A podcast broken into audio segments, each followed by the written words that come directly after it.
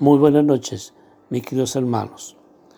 Quiero saludarles y deseo que el Señor esté bendiciendo grandemente sus vidas.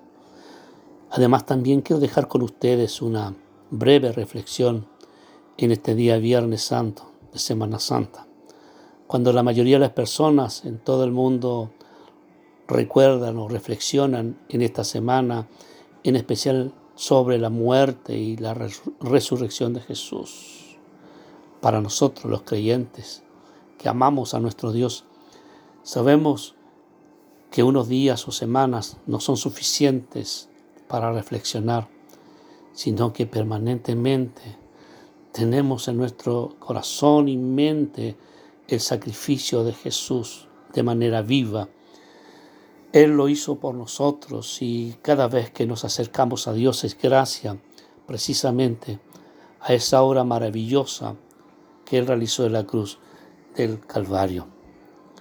Quiero aprovechar de dejar en ustedes este versículo que he estado leyendo en este día y que tiene una frase muy especial y muy significativa muy determinante para lo que hoy nosotros podemos disfrutar como creyentes, en donde se nos dice, ahí en Juan, en el capítulo 18 o 19, versos 28 y 30, después de esto, sabiendo Jesús que ya todo estaba consumado, dijo, para que la escritura se cumpliese, tengo sed y estaba allí una vasija llena de vinagre.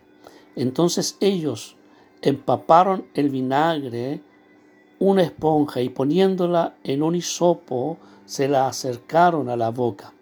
Cuando Jesús hubo tomado el vinagre, dijo, consumado es, y habiendo inclinado la cabeza, entregó su espíritu.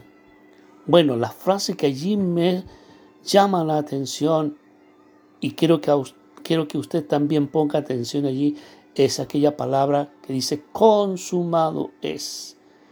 En el escrito original de la Biblia, que es el griego, esta palabra es telestai, que significa, además de consumado, es que está todo terminado, que la deuda ya está totalmente pagada, que se terminó todo por hacer y que ese resultado es permanente.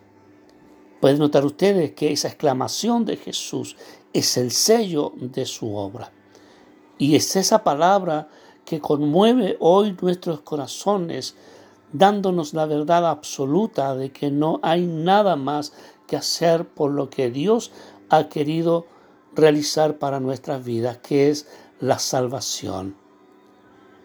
Por cierto, al reflexionar en la muerte de Jesús, tenemos que saber que esa muerte tuvo resultados absolutos y reales para nuestras vidas, eternas.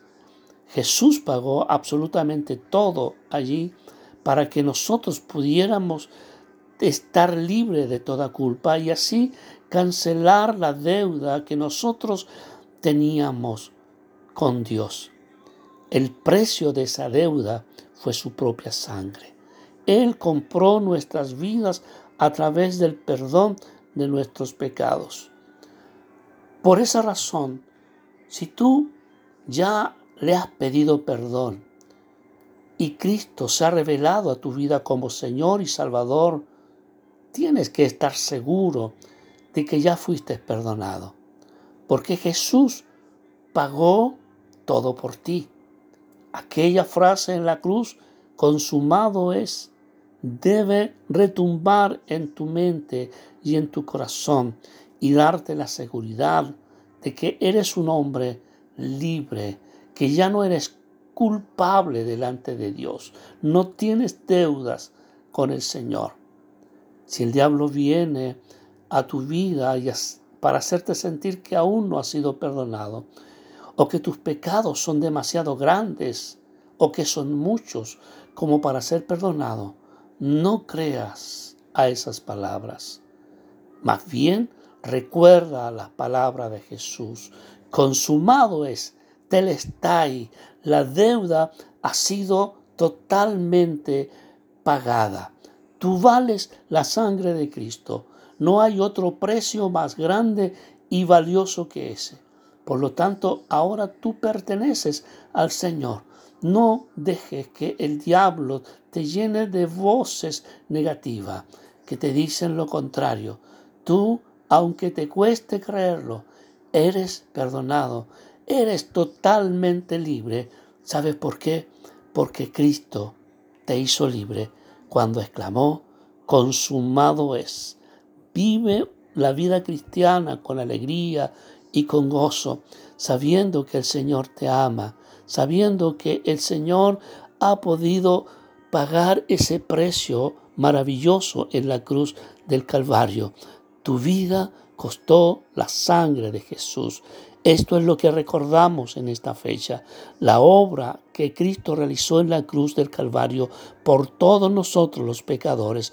No éramos dignos, no lo merecíamos, pero Dios envió a su Hijo unigénito para que todo en aquel que en él cree no se pierda, mas tenga vida eterna. Disfruta tu salvación, disfruta el hecho de que el Señor te haya hecho libre que a pesar de estar en este día tal vez en tu casa encerrado, Dios te ha hecho libre y nadie puede quitarte la libertad que Él te ha regalado. Un abrazo para ti y que el Señor te bendiga. Quiero dejarles una canción después de esta reflexión